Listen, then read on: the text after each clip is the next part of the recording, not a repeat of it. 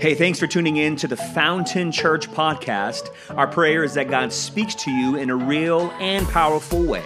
So go ahead, grab your Bible, grab a notepad and your coffee, and let's dive in. So grateful to be in the house today. Listen, if you're tuning in online, we are so grateful that you are in the house. One church, two locations, in person and online. And uh, really excited for what God has been doing through this series.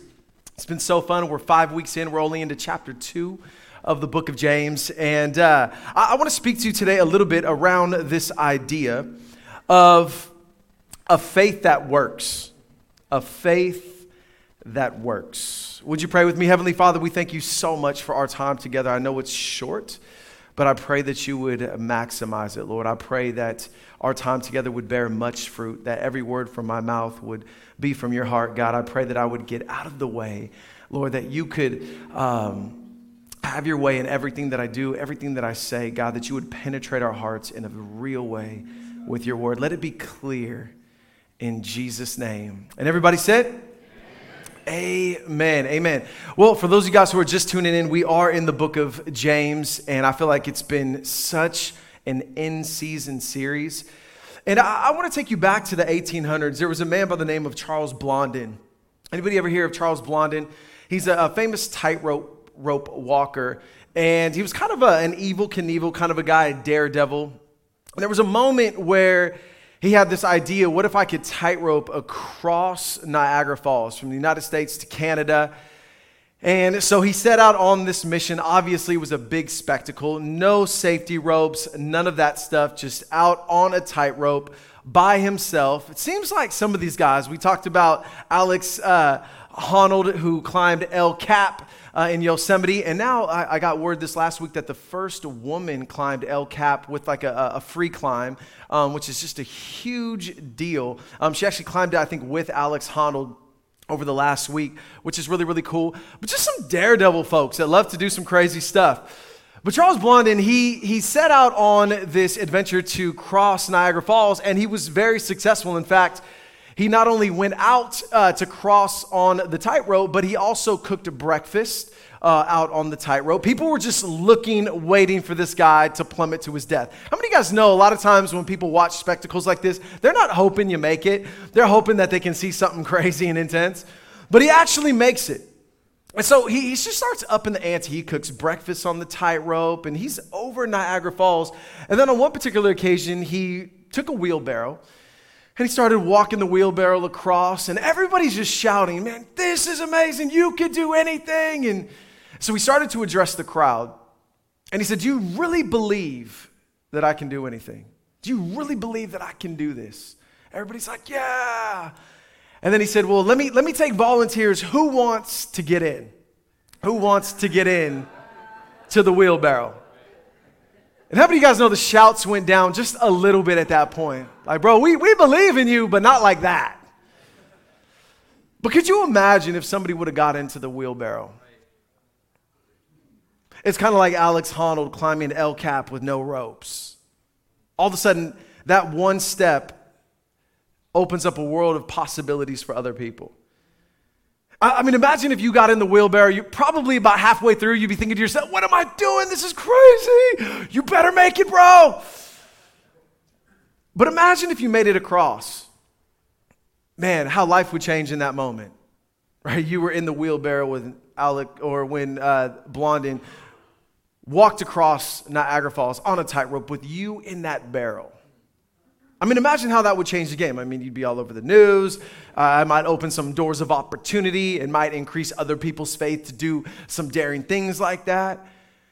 And, and I think moments like that become chain reactions. It didn't surprise me that there was this woman that wanted to climb El Cap because Alex Honnold, he did it. He climbed El Capitan and, and he made it successfully, and that awakened something in other people.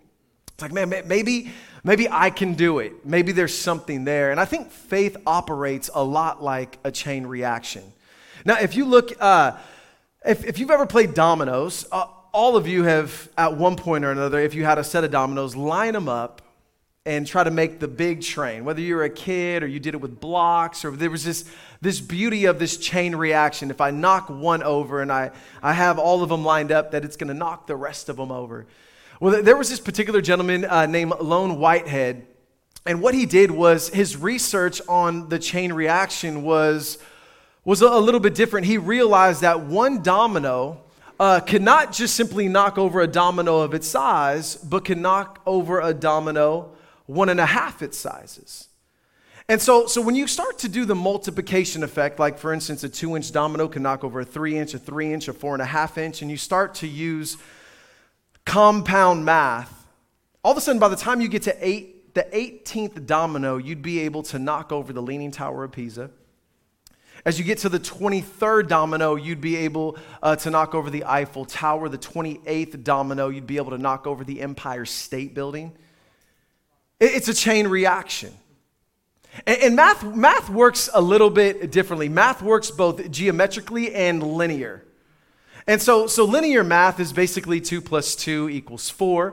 And then geometric math, 2 times 2, there's a multiplication, there's a compound effect, equals 4, and, and it continues. So, for example, if you were to take 30 linear steps, you, it would put you at about 90 feet. If you took 30 geometric steps, it would put you about 26 times around the earth.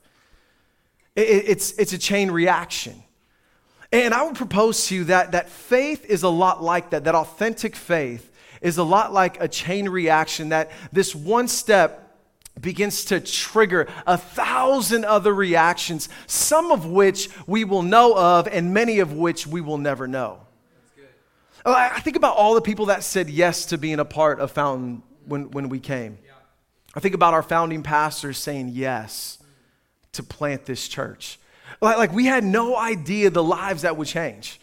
I, we had no idea what God would do. We had no idea what was on the other side of that yes. And it wasn't just simply us saying yes, it was so many people saying yes, and, and people are still saying yes today. And, and the chain reaction of that step towards God, that obedience and that trust in Him, how it's changed and impact people's lives is amazing. And so, so I, I would propose to you that faith isn't this kind of generic, whimsical concept.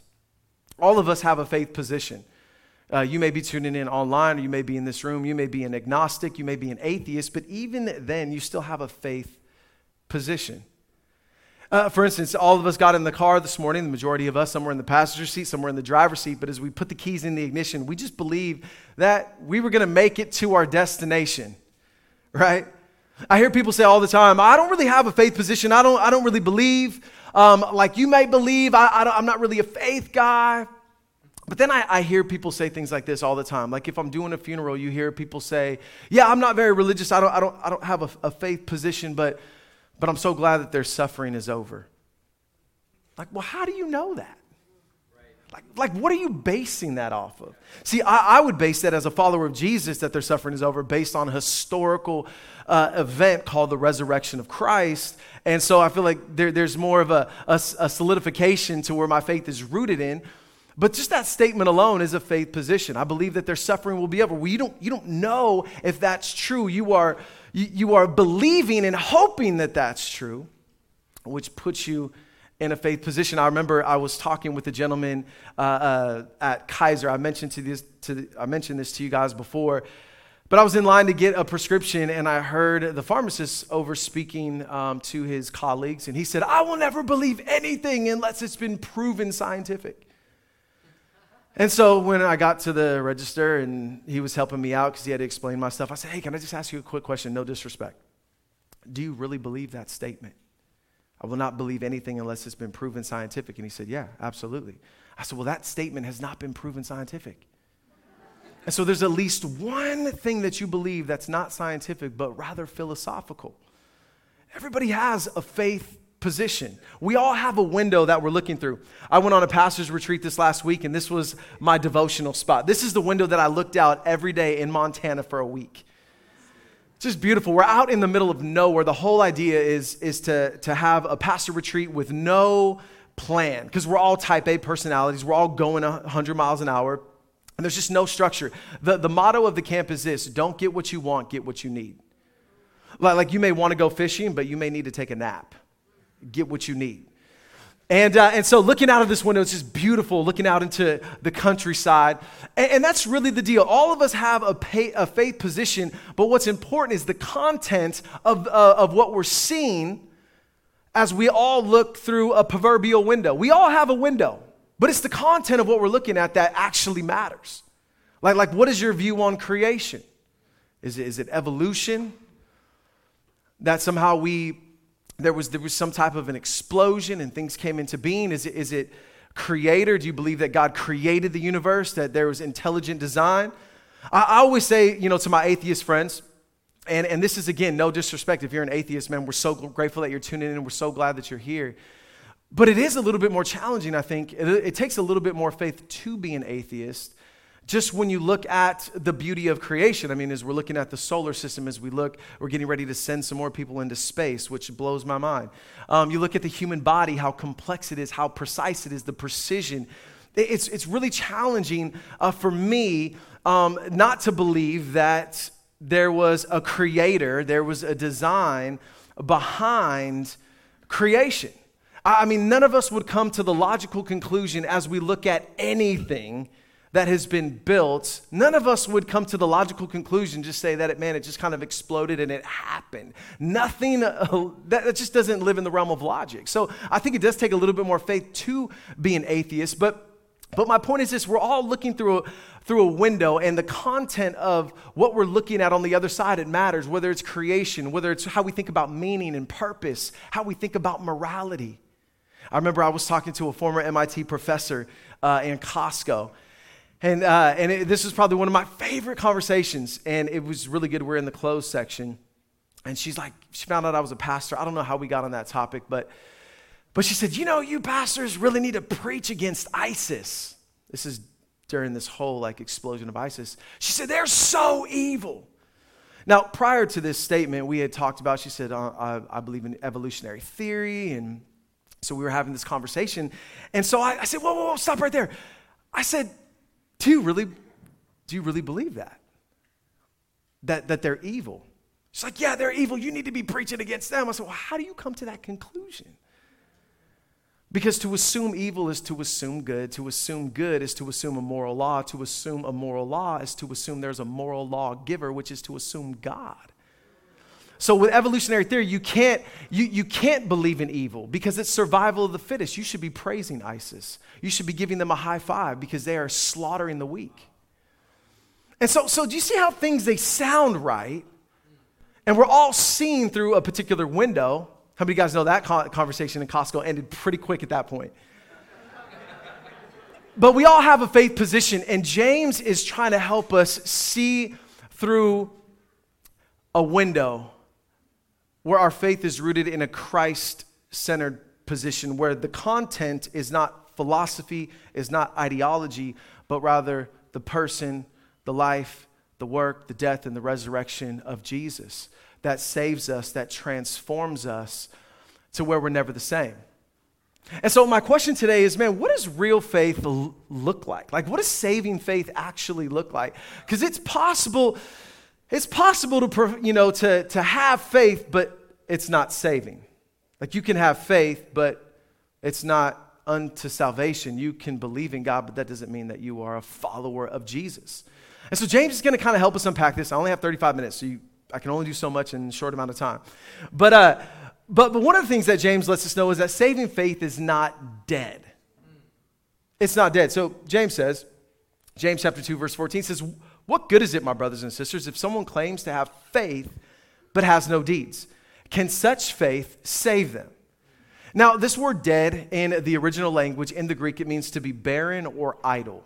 It's dead. There's, there's, there's no life and there's no movement. And, and some have translated this to say, see, we are not just saved by our faith in Christ, but by our good deeds.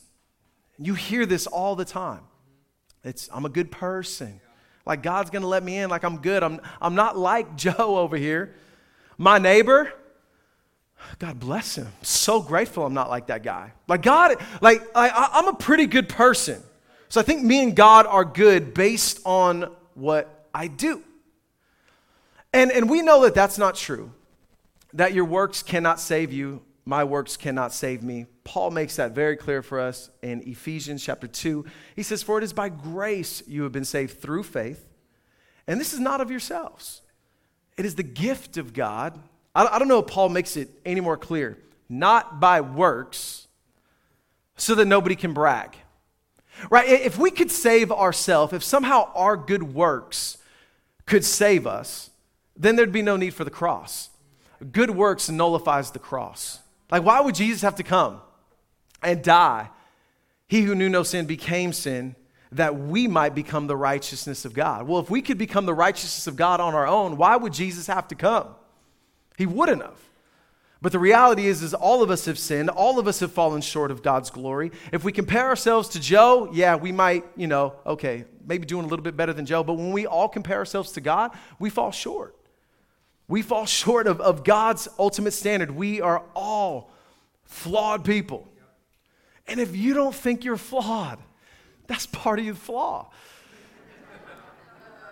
and so, and so James is saying, listen, saving faith, though, saving faith in Christ, real faith will result in good works. Why? Because the Spirit of God lives on the inside of you. God is transforming you. It's no longer lip service, it's lifestyle.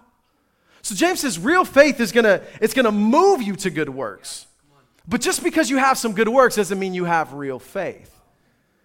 I mean, come on, we, we all have come in at one point or another. You know, maybe we're fighting in the car, we come in and we worship, or maybe we're living in, we're living in complete sin, but we can come in on a Sunday and we just look like a tree that's just blossoming with leaves. Jesus, what is he like? Right? And in reality, you're like, I really don't know because I was kicking it last night. And, and so, so, so, some of us, I mean, we, we, we look like such beautiful trees with some gorgeous leaves. But if you get close, the Lord's looking for fruit. Like he told the, the Pharisees all the time, he says, Man, you, you honor me with your lips, but your hearts are far from me. Meaning, meaning what, what, what's coming out of your mouth is not matching up with your life. Now, this may seem really elementary, but we get caught up in this even as believers so often. So much so that in Matthew chapter 7, Jesus said this Many on that day are going to say, Lord, Lord, it's me. Did I not prophesy in your name? Did I not preach in your name? Did I not do many signs and wonders in your name? And he will say, You ready for this? He'll say, Depart from me. I never knew you. You worker of iniquity, you sinful person. Woo! Going in today. But, but here, here's, here's, here's the, the, the picture of this. Listen, you can have works but not have authentic faith. But authentic faith will always produce good works. So, so we, need, we need to understand this. So let me tell you what I'm not saying. I'm not saying that you must add works to your faith to validate your faith, but rather legitimate faith will lead to a life of good works, loving, which will equal love for God and love for others. Love for God and love for others. Are you guys with me on that? Let me paint it a little bit better. So, bicycle. Anybody like bikes? Like back in the day, it was so funny. Uh, we pulled up to this park in Livermore, and we're, we're getting out with my girls, and I thought, man, I, I know this park. And then I, I took a step back. I'm like, my bike got stolen at this park. I'll never forget, I left it in this spot. I ran up on the little hill, came back. One of the guys stole my bike. But then it caused me to think back in the day, I would ride my bike everywhere. I mean, kids could just do that, right? We'd all in the neighborhood get on our bikes and just go. Now our kids are glued to the driveway. Like, stay there, like, Dad, I'm on the porch. But, but one of the things about, about bicycles that you may know and that I've come to know and appreciate, have you ever tried to ride a bike with one pedal? It's the worst. Some of you guys just like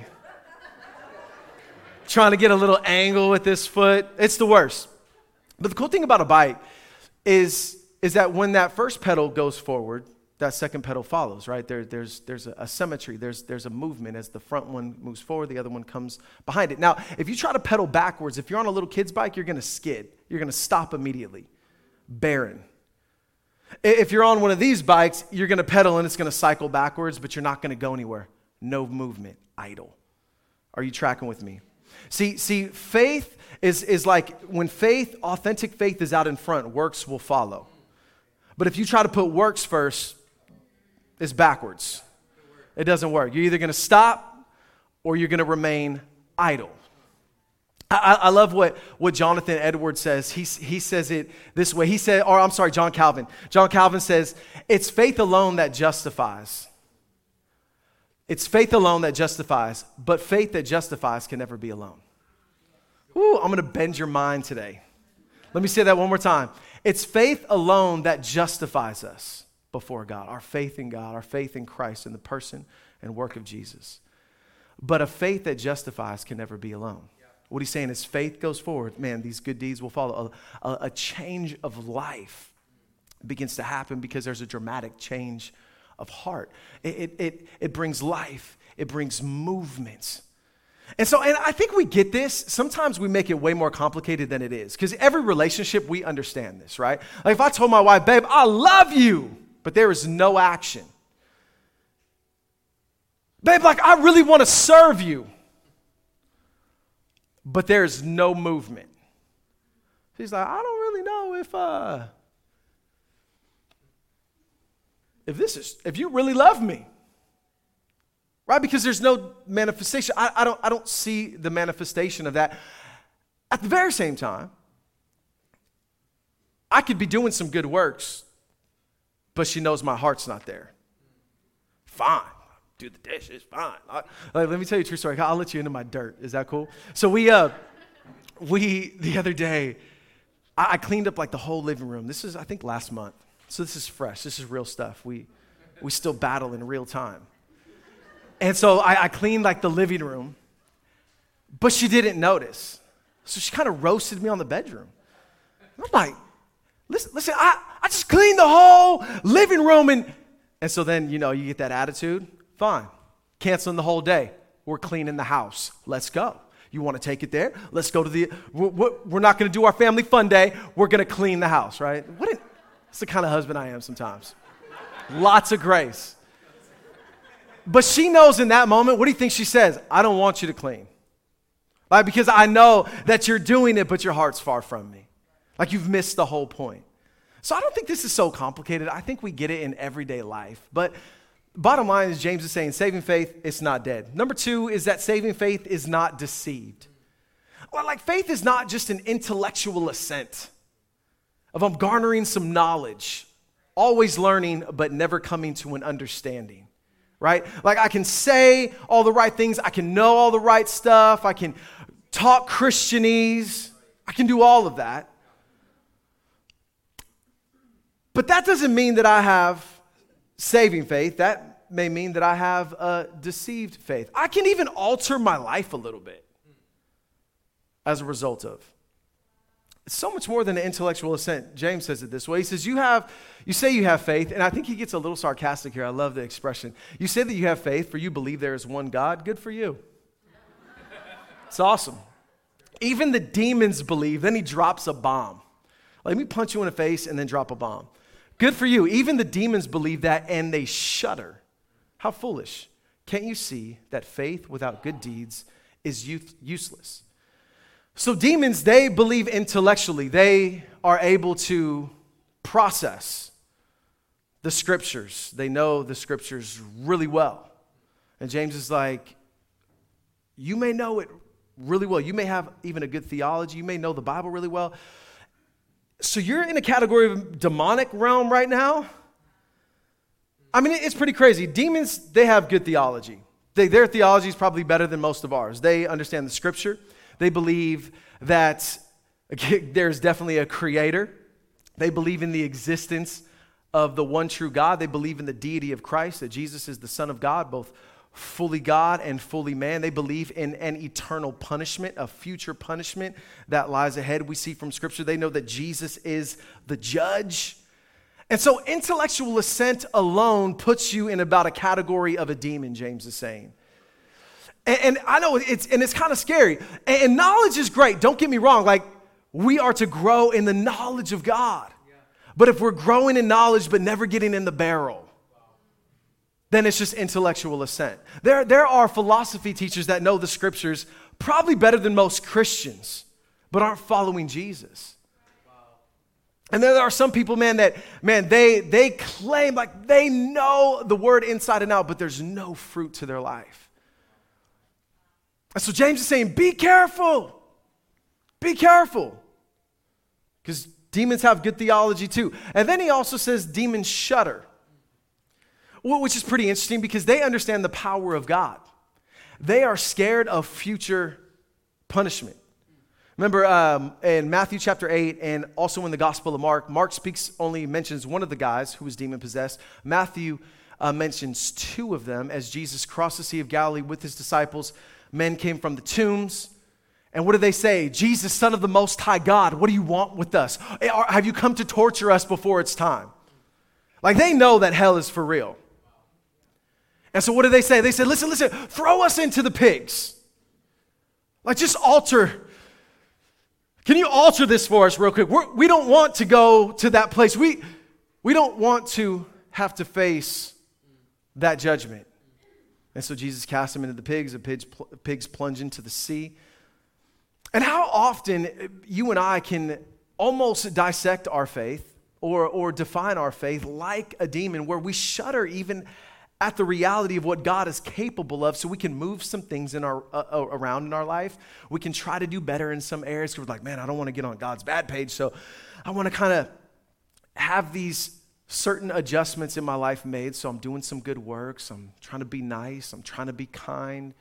And James is like, man, you could be very religious and even have some moral good to you. Do some morally good things and still be far from God, still be in the category of a demon because even demons shudder. Like they know the reality, but there's no life change. There's no heart change. There's a fear of God with no love for God. And so with that being said, as, as a person, a person who has saving faith, they're to have those things. I mean, they're to grow in the knowledge of God, right? There's to be a healthy fear of God. But you can have those things, but having those things doesn't mean that you have saving faith. Are you guys catching the narrative? And I want, I want to get this in our heart because all throughout the New Testament, we see this is a struggle even for the church.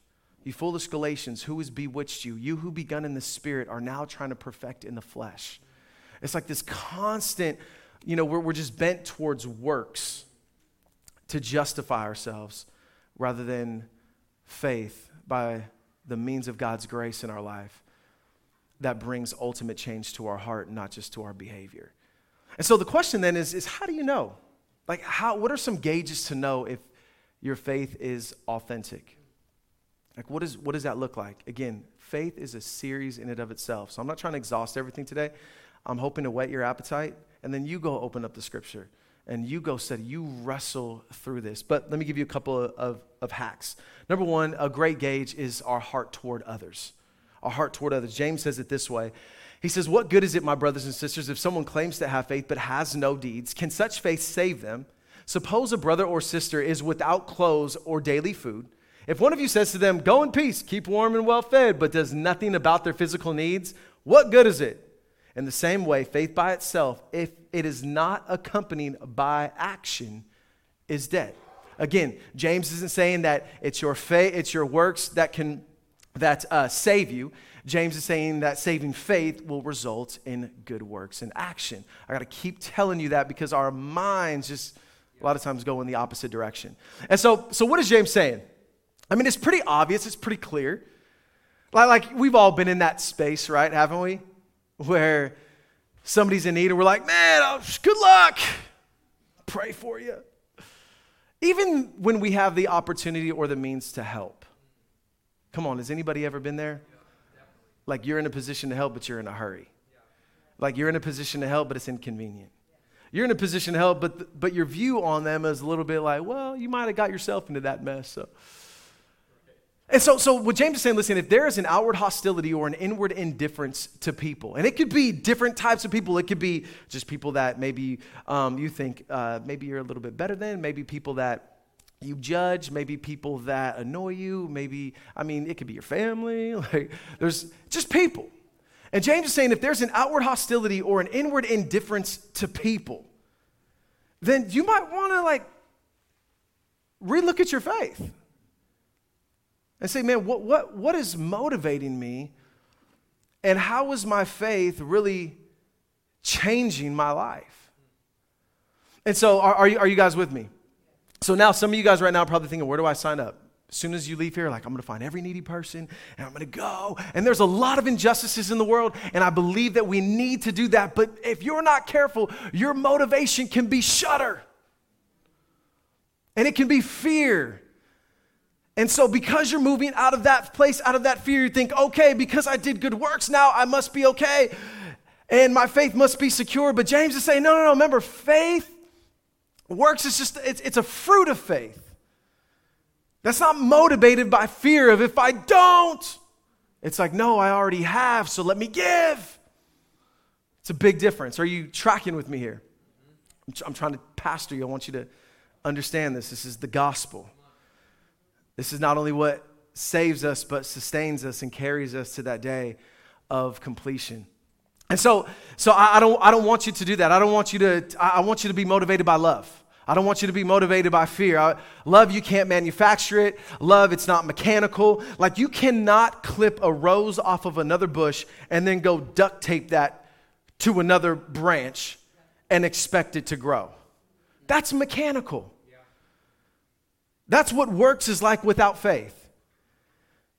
But if we're really attached to the vine, the natural byproduct is fruit, the natural byproduct is blossom.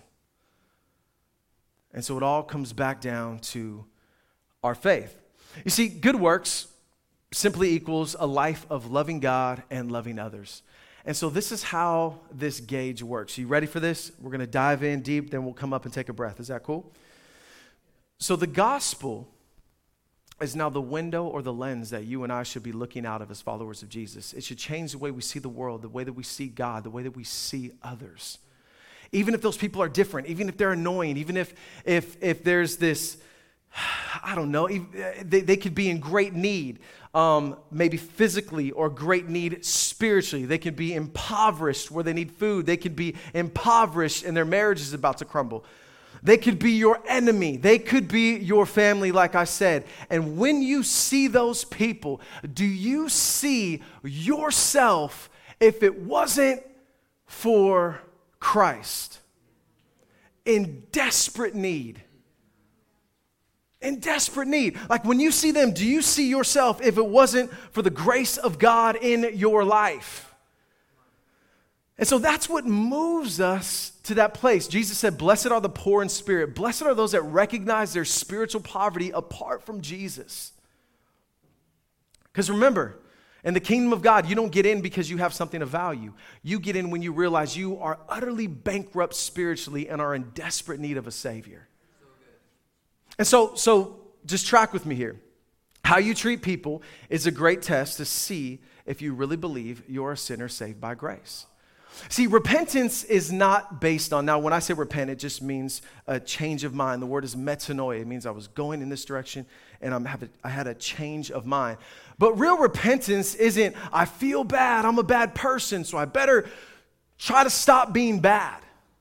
Real repentance is we are so overwhelmed and filled with the grace of God in our lives and what Jesus has done for us on the cross that how we respond to life and to people, we cannot help but respond with what is filling our hearts.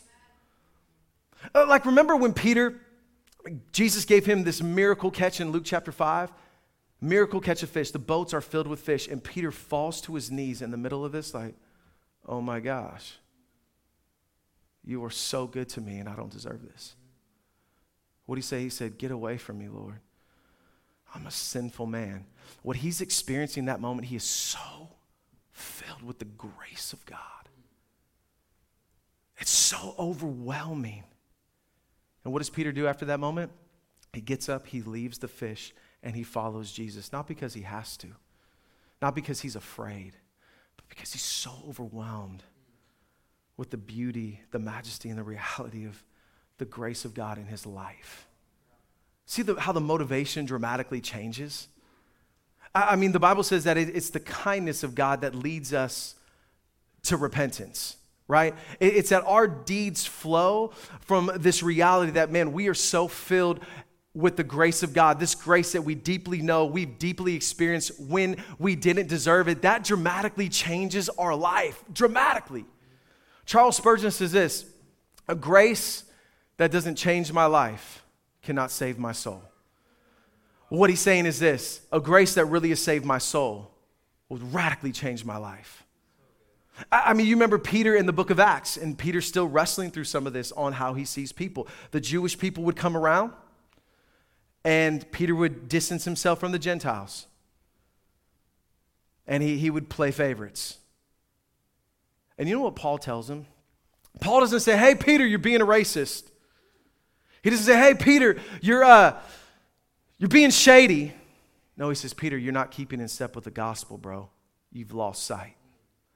You've lost sight that if it wasn't for Christ, you are still empty in desperate need of acceptance.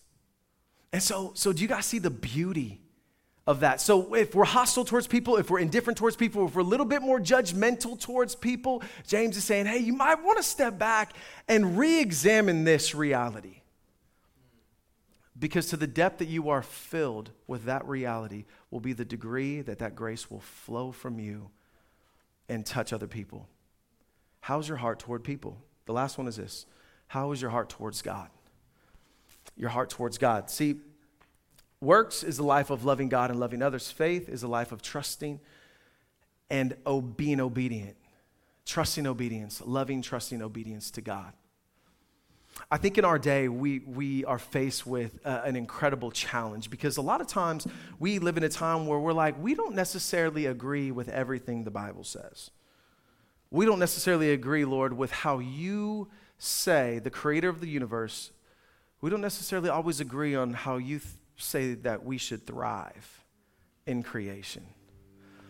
And really, it's, it's an old temptation. It goes right back to Genesis chapter 3, Adam and Eve where for some reason they said, We are going to redefine what's right and wrong.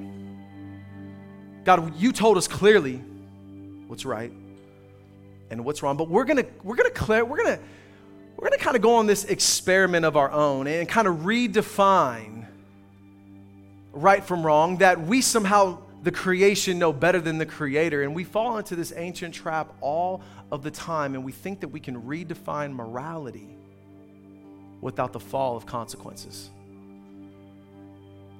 We think that we can redefine things when God says, ah, just not how you're going to thrive. It breaks my heart because I know that people have had some bad experience in churches. They've, they've had some bad experiences with pastors and leaders. And they're just have their heart set on this reality man, I'm a good person. I just feel like, man, we can just redefine things, and in the end, it's just going to be okay. And James says, he gives us kind of an example of what it looks like to trust and obey. He says, Was not our father Abraham considered righteous for what he did when he offered his son Isaac on the altar? You see that his faith and his actions were working together, and his faith was made complete by what he did. The Bible made very clearly that, that Abraham that his righteousness wasn't a result simply of what he by what he did, but because he believed God and that produced an action in his life. That was pretty big. It says, "In the scripture was fulfilled, it says, Abraham believed God, and it was credited to him as righteousness, and he was called God's friend. Now, God asked Abraham to put everything on the line, to, to put him first. That's what trusting obedience, loving, trusting obedience looks like, is we're saying, God, we're, we're, we put you first. Now, this is super hard because what he was asking Abraham to do, um, God first of all gave his son Isaac as a promise of a future inheritance and legacy that Abraham's descendants would be more than the stars you can see in the sky. So, this is the promise that God gave him, and now God is saying, Hey, will you put that promise on the altar?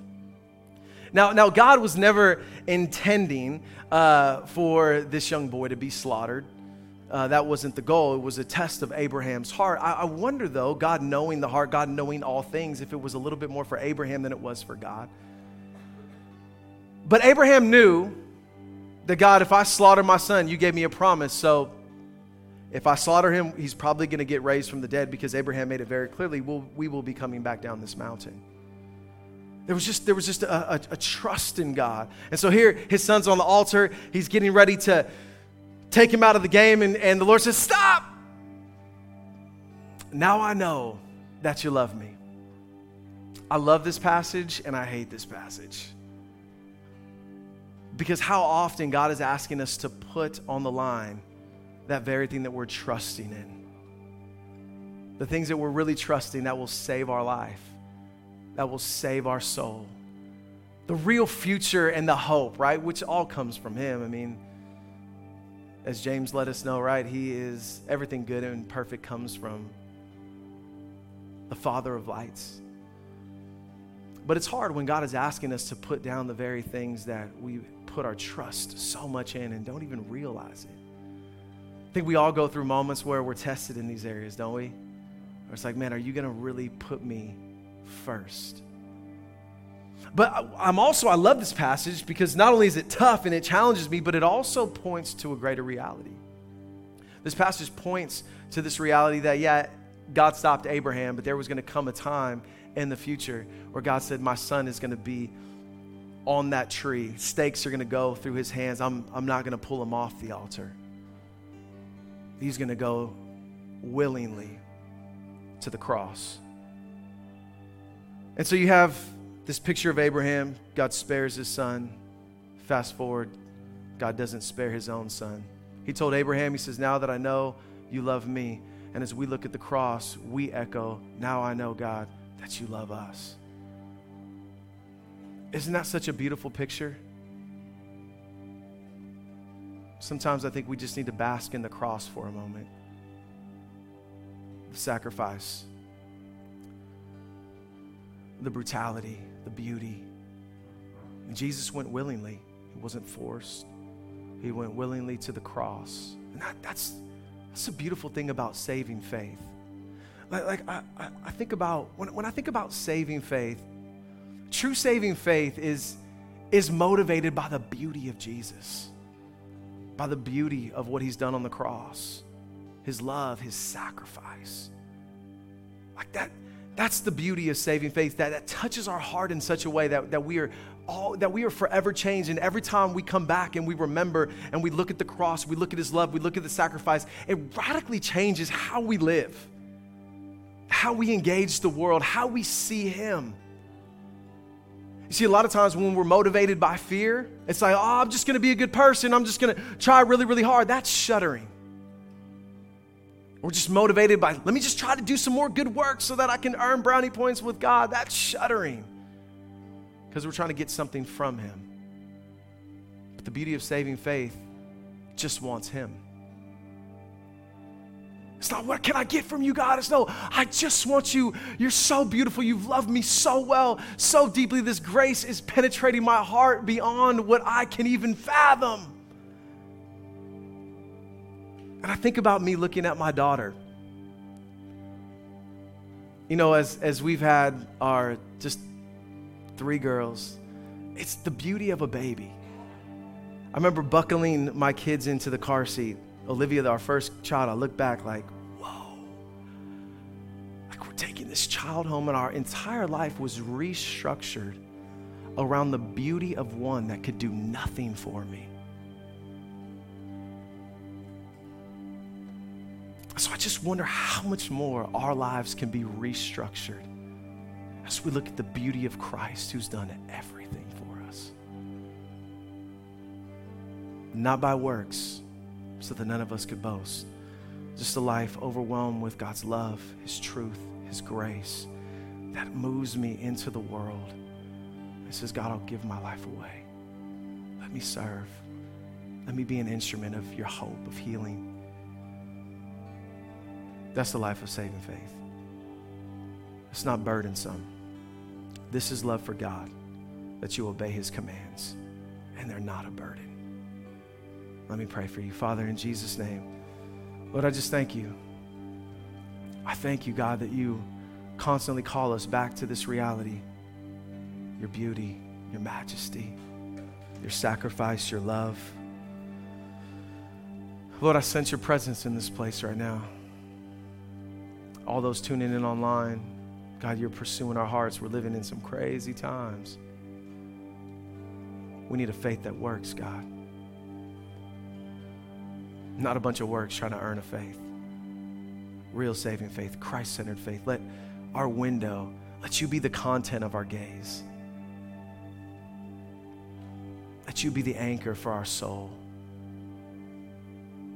Listen, if you're here this morning, or maybe you're, you're tuning in online, and you say, Man, I, I got to receive this gift of salvation.